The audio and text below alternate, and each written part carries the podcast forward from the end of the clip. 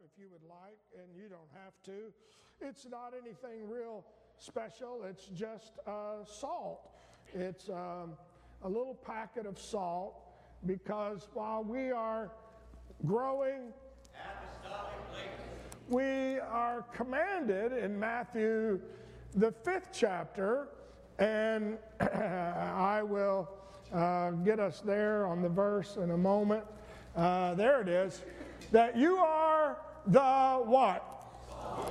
Salt of the earth. This was in what's commonly known as the uh, Sermon on the Mount, famous sermon that Jesus preaches. And he says, You are the salt of the earth.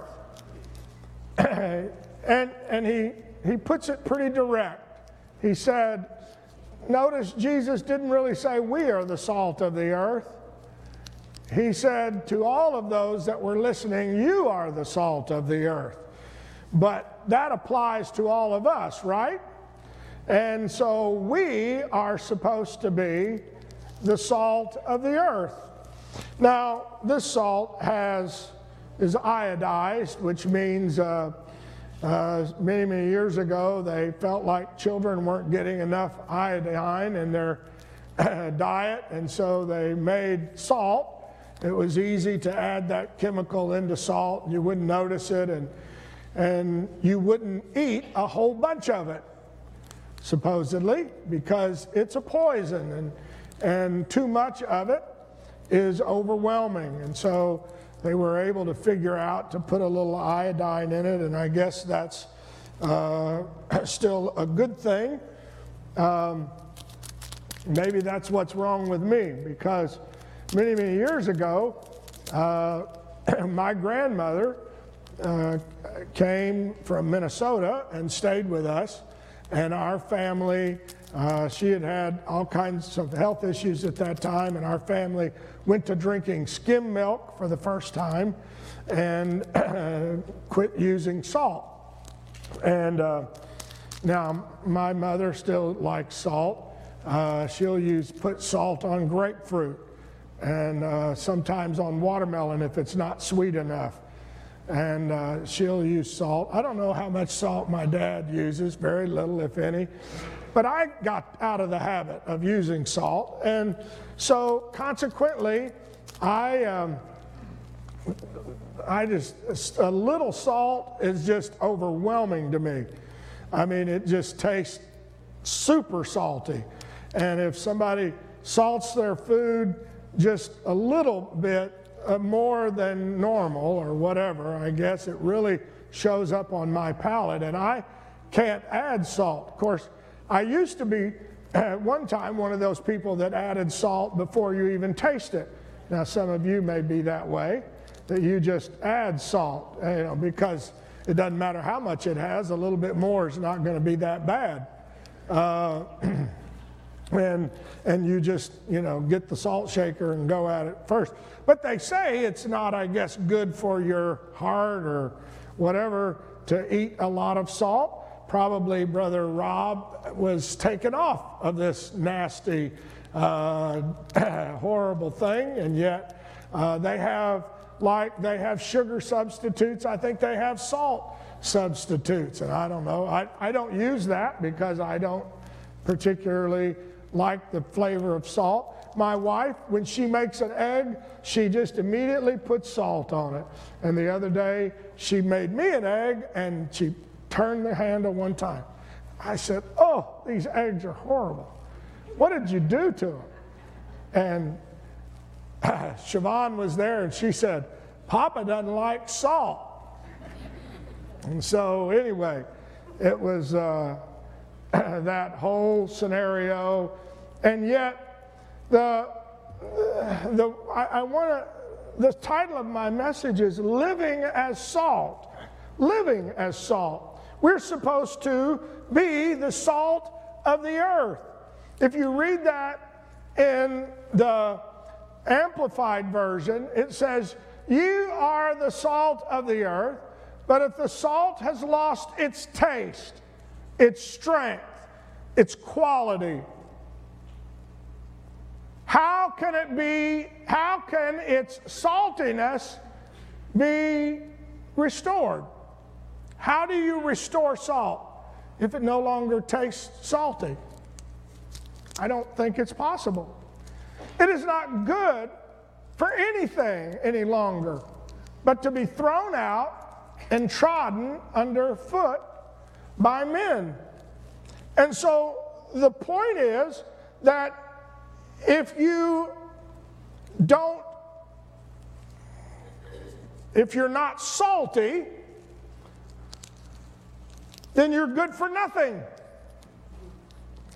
Now, the Lord was kind of hard, and I don't want to be hard this morning, but He was pretty candid about situations where people were cast out and thrown out into weeping and wailing and gnashing of teeth and getting rid of whatever. And what's horrible, and I don't, I'm not going to preach on this today, but what's horrible is that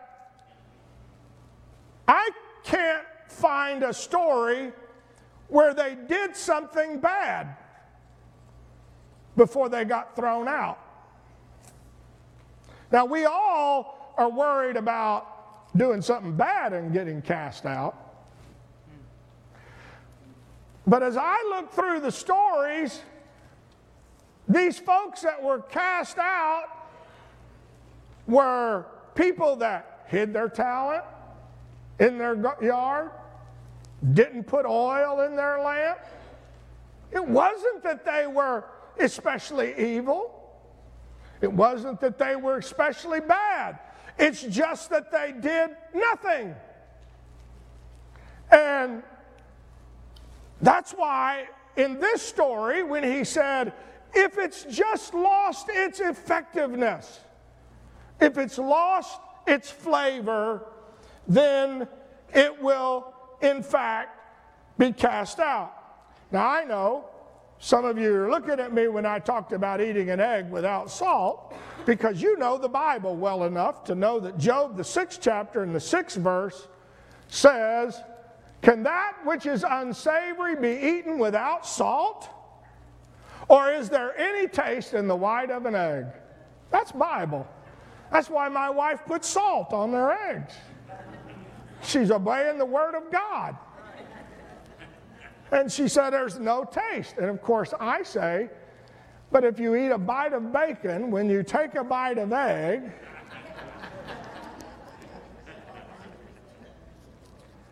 it balances out.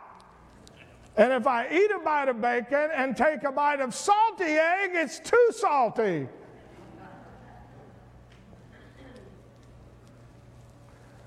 Of course, there's some, a, a sad story in Genesis, the 18th chapter, and some of you remember. Abraham got into a discussion with God about saving Sodom, a city that was given to complete debauchery and horrible acts violence and terrible, unsavory characters. And you remember Abraham said, Well, Lord, if there's 50 grains of salt, and then he said, Well, how about 40 grains of salt? How about 30 grains of salt? What if we just have 10 little grains of salt in the whole town? Will you spare the whole city for 10 grains of salt? Why? Because salt is that powerful, it impacts all around it. And we know that Abraham went and started counting and actually could not find 10 grains of salt. Because you see, salt preserves. And I don't know where, I don't know how, who found it. I don't know if it was seawater that dried over a fish and somebody realized that if you put a fish in salt water, uh, it will, you can eat it for an extra week or six weeks or whatever. But they figured out at some point that, you know, salt preserves food. You can preserve meat, and uh, that's why they would salt meat. Of course, in the time of Jesus, uh, when a baby was born, they would rub salt on the child, and it was to sort of harden the skin, dry up, get rid of any impurities, and give that child, it was a sense of being salted. They would talk about the importance of salt. Salt, of course, improves flavor. My mother tells me, and uh, I, I, I can't taste it when I've tried. I've tried to put salt on a grapefruit, and she said it makes it good, and it doesn't make it good at all to me. It makes it worse. It makes it like salty quinine, not just quinine, salty quinine. And, uh, uh, you know, uh, she'll sprinkle a little salt on watermelon. And I, she says, oh, that. I'm like, no, no. It's like salty watermelon. And it, I'll, I'll eat watermelon, but don't put salt on it, whatever you do. But anyway, it does. For those of you that like it and enjoy it, I understand. It, it it's to improve, it, it's to impact that which is around. It penetrates, it spreads, it's silent, it's invisible. You put a little salt on it and you don't see the action and you don't know it. But you know, if you sprinkle salt here, it's like every bite tastes salty. It penetrates that entire, you know, they, she sprinkles a little on the top and every bite of grapefruit, whatever it is. It's irrepressible. You can't stop the effect of it. Once you put it on something, it's like, Okay, wipe it off. Wiping it off doesn't help. It might get rid of the extra salt, but it's like once it's hit that food, it's boom, it's impacting it. And notice, he didn't say salt of heaven. What did he say? Salt of the earth. So that's important because we're supposed to impact the earth, those that we're around. We're supposed to have some kind of an impact that's positive on them. And you say, Well, I don't get it. I don't have anything that I need to do. Well, he said, if you're not salty, if you don't improve flavor, you know, and I know people that will have come and said, Pastor, you don't understand. My whole workplace and everywhere I work and all the people I work they're horrible. They are rotten. They are putrid. They are horrible. And then I think, well, that's why you're there. Because you're supposed to be salt. You're supposed to be impacting them. You're supposed to be stopping the rot. Now, if I start joining them, what has happened to me is I've lost my power, my taste, my saltiness. And all of a sudden, the rot is rottening me and I'm not impacting the rot. All of a sudden, the corruption and the decay is now working on me, but I'm not stopping the corruption and decay. If I'm the only one in my family trying to live for God and I haven't improved the taste, and I feel like, and I, I've had family members that make, you know, a big deal out of, I'm going to pray before this food. I don't care. I don't care what anybody else likes in the family. I am going to stand up and I'm going to show them I'm an apostolic Christian. And I'm thinking, well, salt's never quite that gag you in the throat. It's more of an invisible, silent, let me do what I can.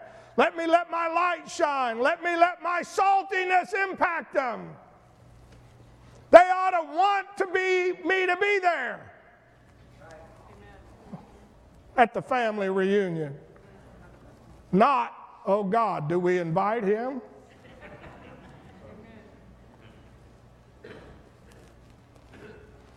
And it ought to mark the ninth chapter. Jesus himself was, these are red letter editions if you read it in a red letter Bible, but he says these words For everyone shall be salted with fire. That's like the Holy Ghost in fire, isn't it? He said, shall be salted with fire, and every sacrifice shall be salted with salt. Salt is good.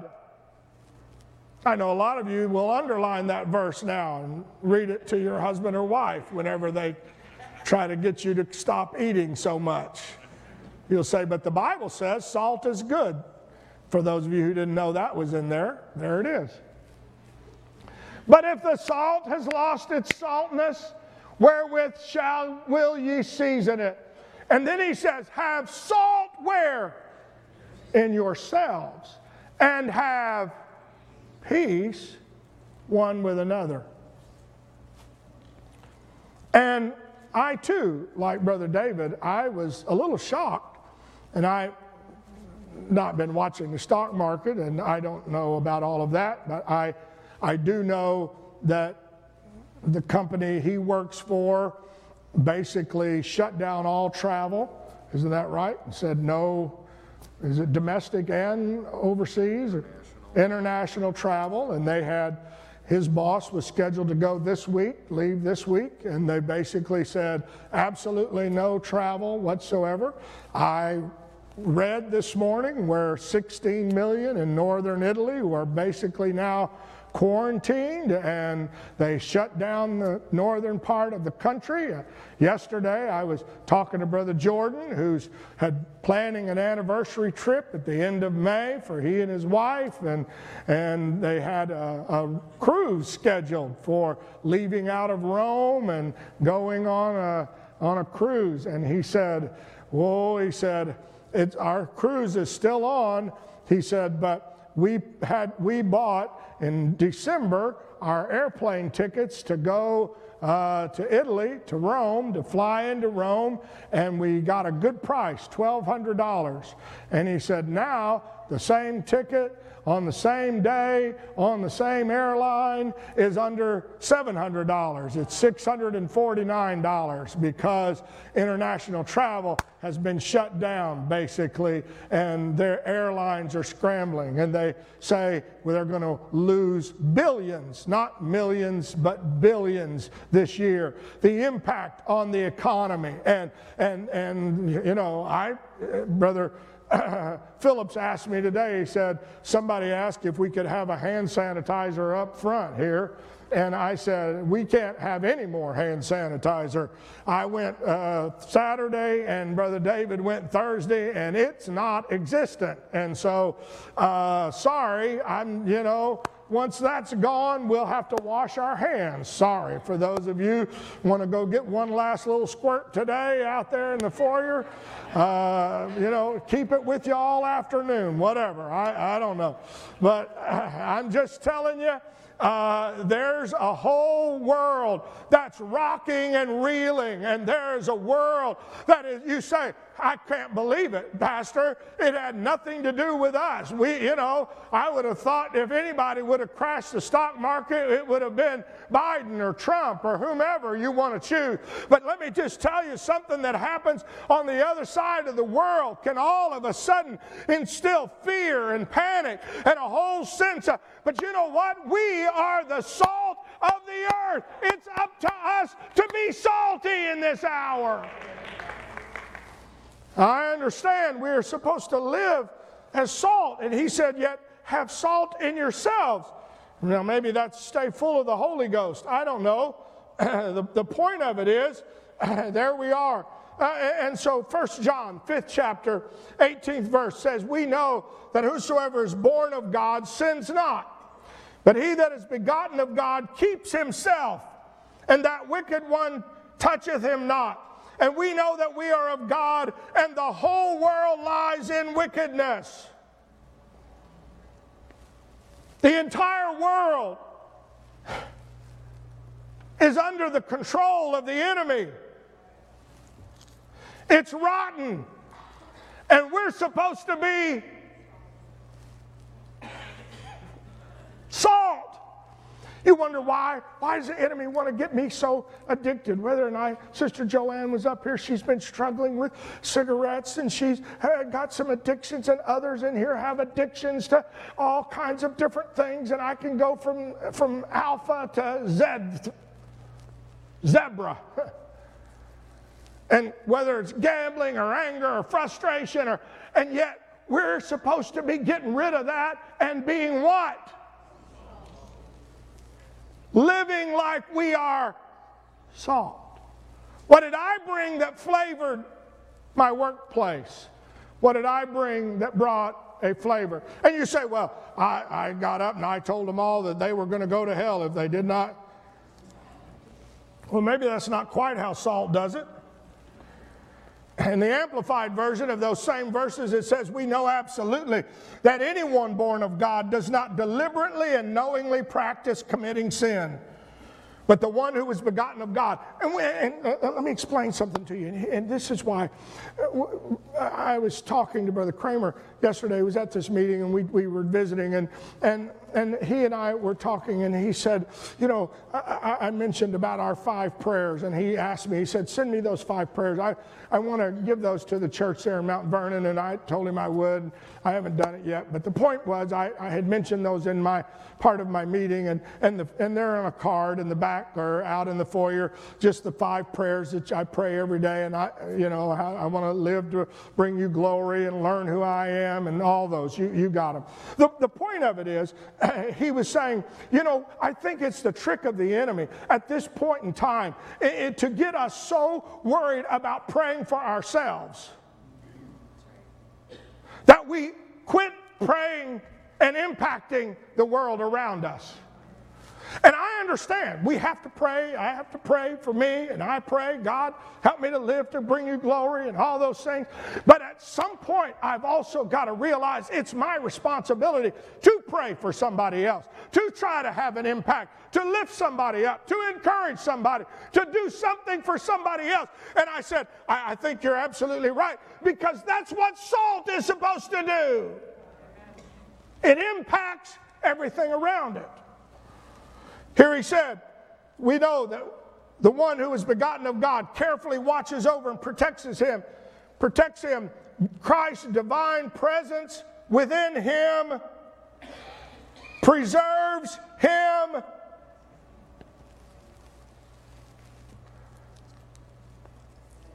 If the Holy Ghost in you is not keeping you from doing something, you need to stir it up.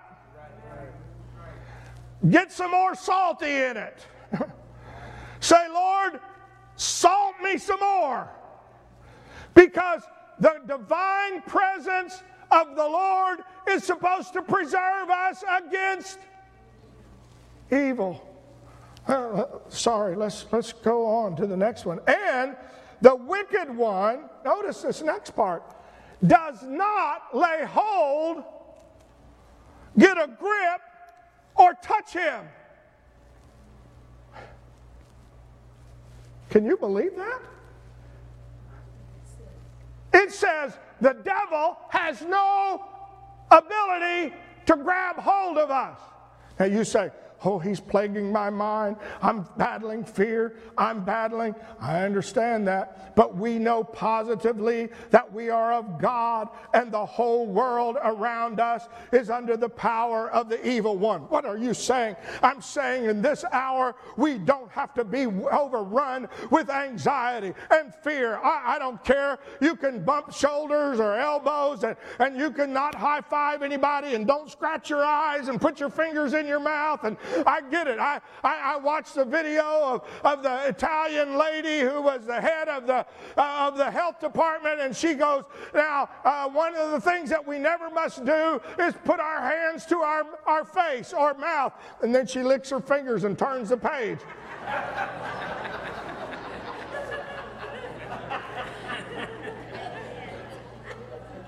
Did y'all see that clip? And I was just like, how bizarre is this? Because you can't help it. You know, somebody tells you don't touch your face, and what do you start doing? It starts itching, you know?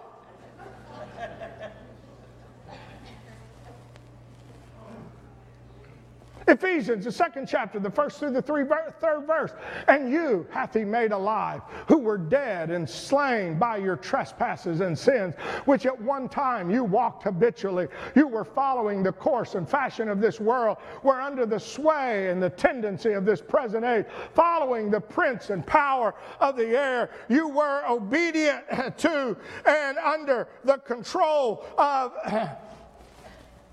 the demon spirit that still constantly works in the sons of disobedience, the careless and rebellious and unbelieving who go against the purposes of God. Among them, we as well uh, as you once lived and conducted ourselves in the passion of our flesh, being governed by our corrupt and sensual nature, obeying the impulses of the flesh and the thoughts of the mind and our cravings dictated by our senses and our dark imaginations, imaginings. We were were by nature children of God's wrath and heirs of his indignation. But now we are salt. Now we have something else that's inside of us. You see, Jesus called the princes the devil the prince of this world. Paul called the devil the God of this world. Why we pray for 40 days and then pray for 21 days. And now we've started kind of another 21. Daniel, the 10th chapter, tells a story where Daniel was praying. And all of a sudden, when Daniel prayed, the angels in heaven responded. And you know what they said? You read it in Daniel 10 12 through 13. He said, Fear not, Daniel, from the first day that you set your heart to understand and to chasten thyself before God. Thy words were heard, and I am come because of your words. But the prince of the kingdom of Persia withstood me one and twenty days. For those of you who can't understand King's, old King's English, that's 21. 1 and 20, 21.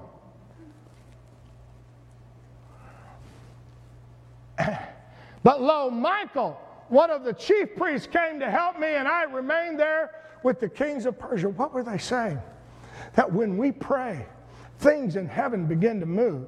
That doesn't mean all the time that, you know, immediately something happens. But I'm telling you, it, really is happening in the heavenlies. And it's up to us to be salt in this hour. And you say, well, are you telling me, you know, this might be God's will to spin the coronavirus and people will die? Uh, yes, it very well could be the will of God. But you know what? If that's the case, I know who's riding this storm. I am not afraid. Oh, I'm going to uh, you know, if they had hand sanitizer, I'd buy four bottles for the front so everybody'd be happy. But I'm telling you, I'm not going to live my life up bound by fear and anxiety and worry. Why? Because one day the Lord set me free, and if the Lord's behind all of this, He's going to know exactly where to run it and take it and who to have and get it. And I'm not going to live my life in anxiety and fear over it. Amen.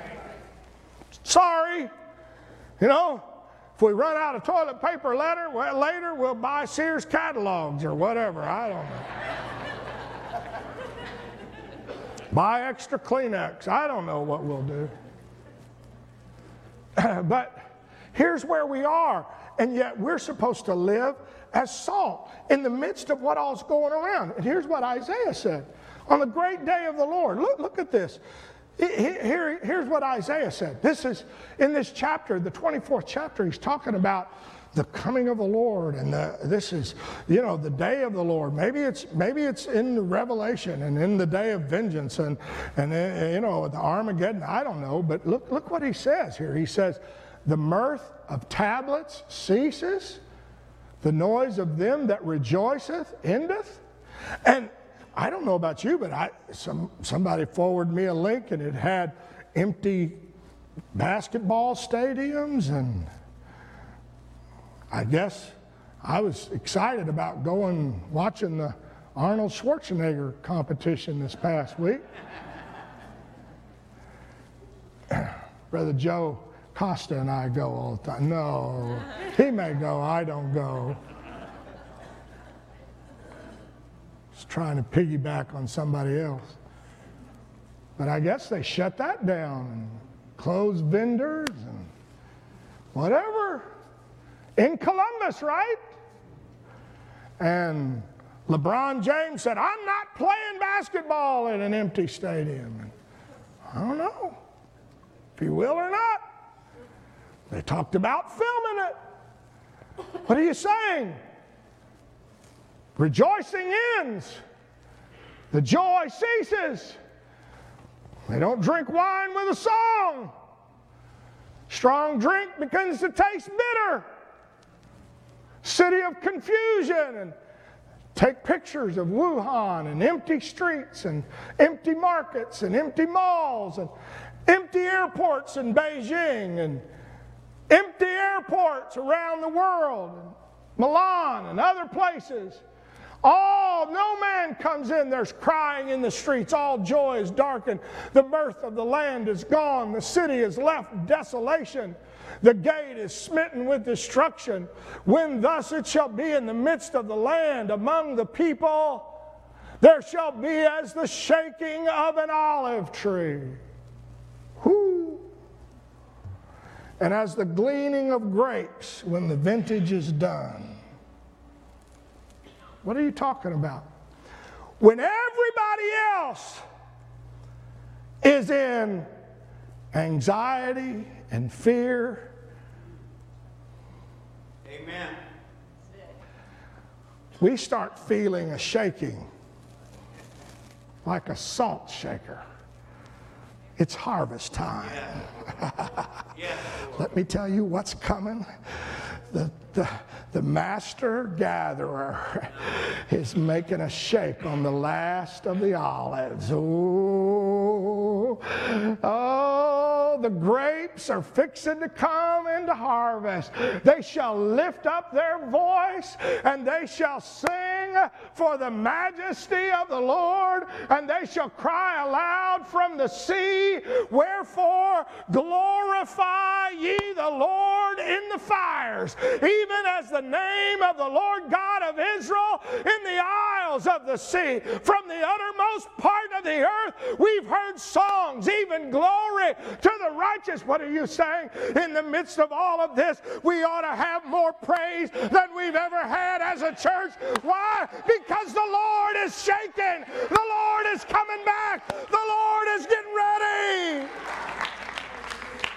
You say, why, why aren't you afraid? Why aren't you overwhelmed? Because let me tell you something. I know what the end of this is all going to happen.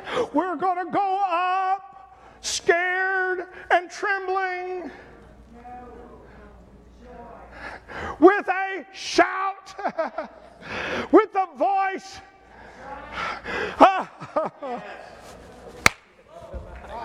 Lord, I don't know what you're doing. Save everybody you can, but the ship is fixing to set sail. And it's not going to be a cruise ship where you're quarantined, but it's a good old gospel ship. We're going from here to the glory where I'm excited about what God's doing. he said, Fear and the pit and the snare are upon you, O inhabitants of the earth. And let me tell you what he said. Let me tell you what's going to happen. Just hang on, buckle up. Those that escape from the pit, from the noise, those that flee the noise of the fear, are going to fall in the pit. Go ahead. And he that comes, next slide, up out of the midst of the pit is going to be taken in a snare. For the windows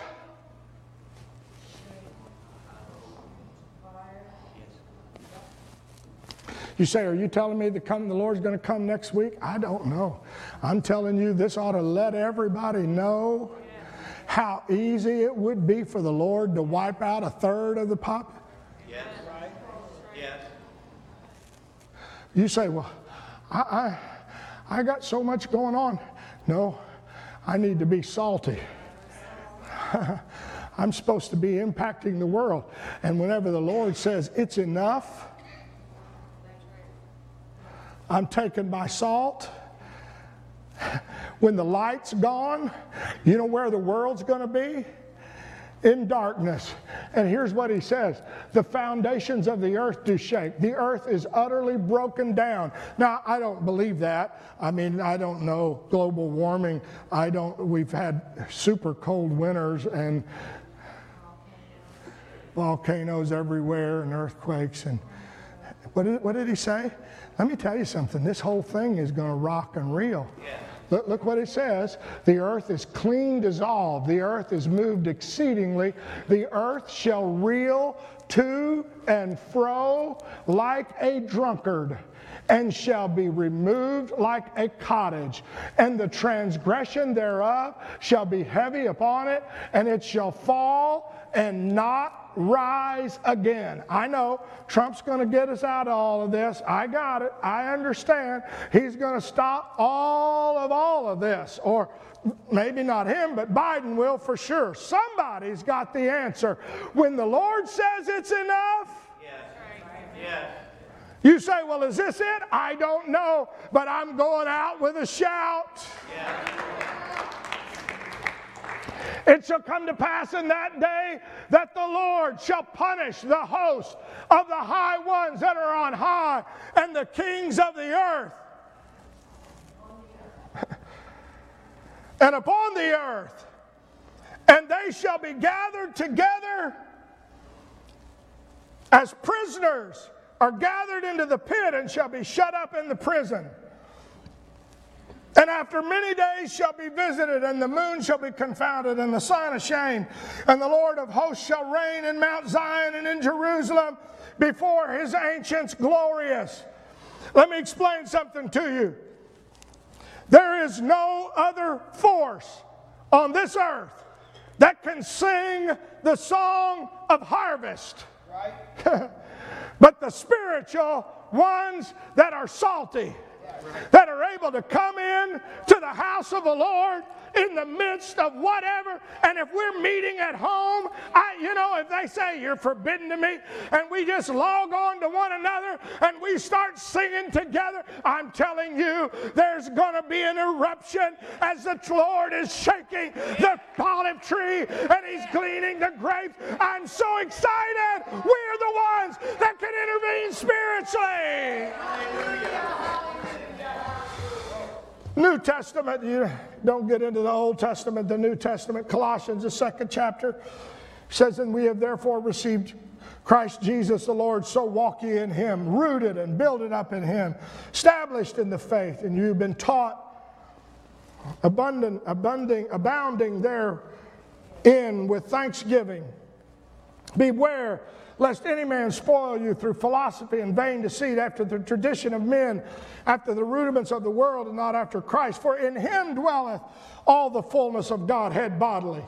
And you are complete in him, which is the head of all principality and power, in whom you are circumcised with the circumcision not made, made without hands, and putting off the body of the sins of the flesh by the circumcision of Christ, buried with him in baptism.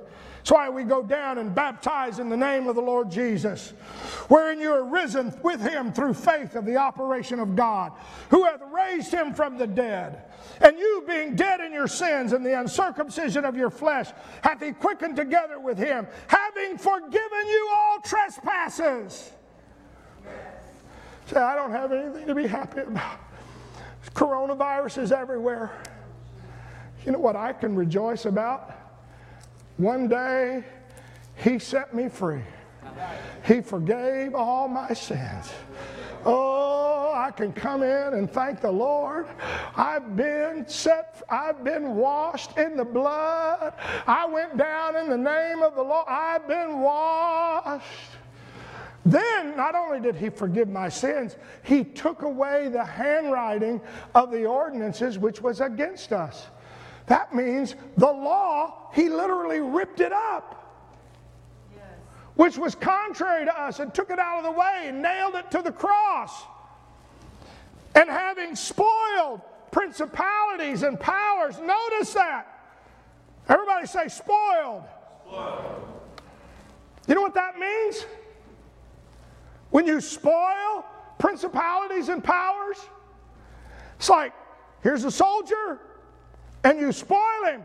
You take off his shield, you grab his armor, you take his sword, you take his spear, you knock his helmet off,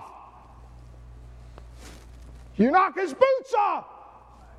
You say, That is not yours anymore, it's mine. Jesus spoiled principalities and powers.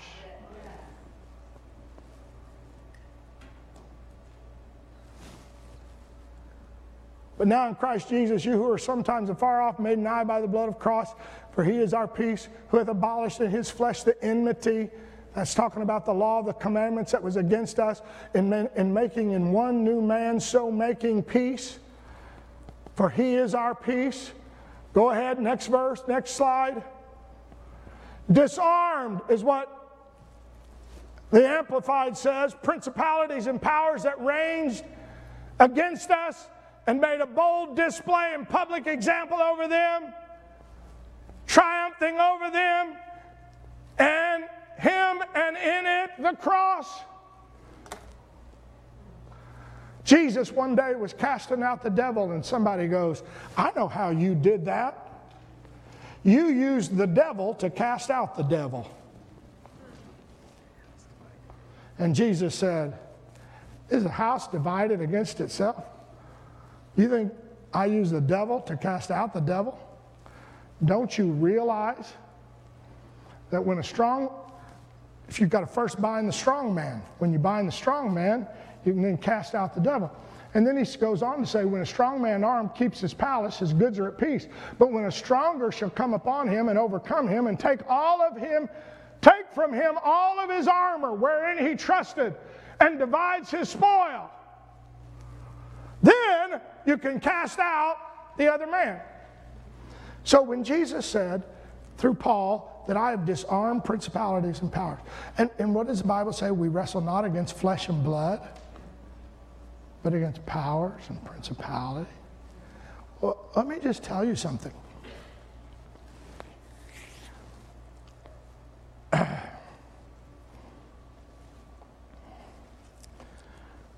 I don't know how to say this maybe kindly, but the problem that some people have is that they wrestle against powers and principalities.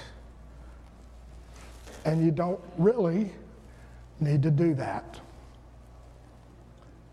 Jesus disarmed them.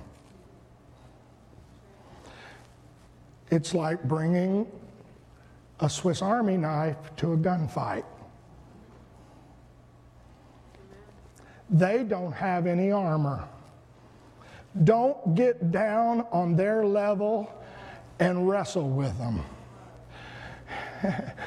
you just use the blood the name of Jesus, the power of the Holy Ghost, the sword of the Spirit, and you just chop their head off.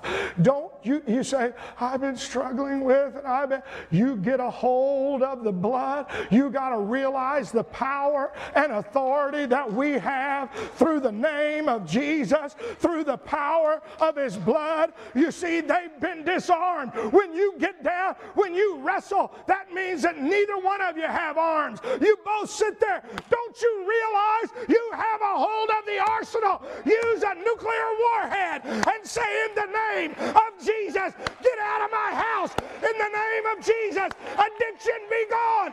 Break every chain. You say in Jesus' name. Say, well, I don't have any way to fight them. Just, just, just, uh, just let the sword come out. Yes. Shoot them. You know, it's like bringing a gun to a knife fight. You know, they always have a scene in most of these, you know, movies where somebody's going, hiya, and the other guy goes, pow.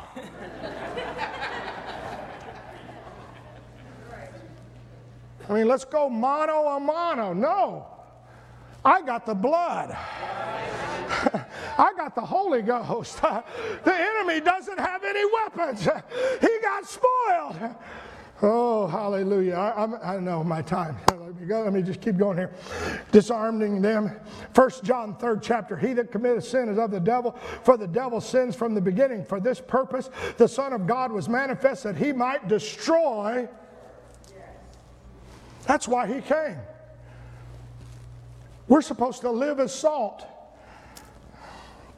And I remember when the 70 came in.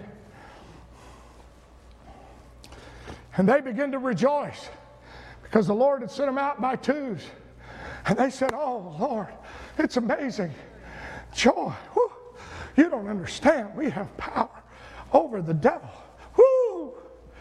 We don't have to be bound by fear and we don't have to be overrun by all kinds of emotions. And we don't have to have, we can, we can set people free. And hallelujah. And the Lord said, I saw Satan fall like lightning from the heaven. He said, But I give you power to tread on serpents and on scorpions. Uh, let me just tell you something. You know, there's some of these things that, that you've been wrestling with that you just need to put your foot on. And say, I'm sorry, no more. No more. No more. You got that, devil? No more. You've had me slave long enough. By the I'm going to stay full of the Holy Ghost. And there you don't have any power over me. You don't understand who my dad is. Amen. He said, I give you the power to tread on serpents and scorpions and over all, everybody say all, the power of the enemy.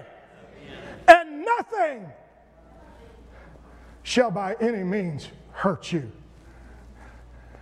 Go ahead, next slide. That's the last one. I'll stop at this one. Notwithstanding, to this rejoice not that the spirits are subject unto you. But do you know what? I want you to rejoice every day.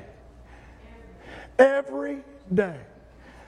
There's a new name written down in glory.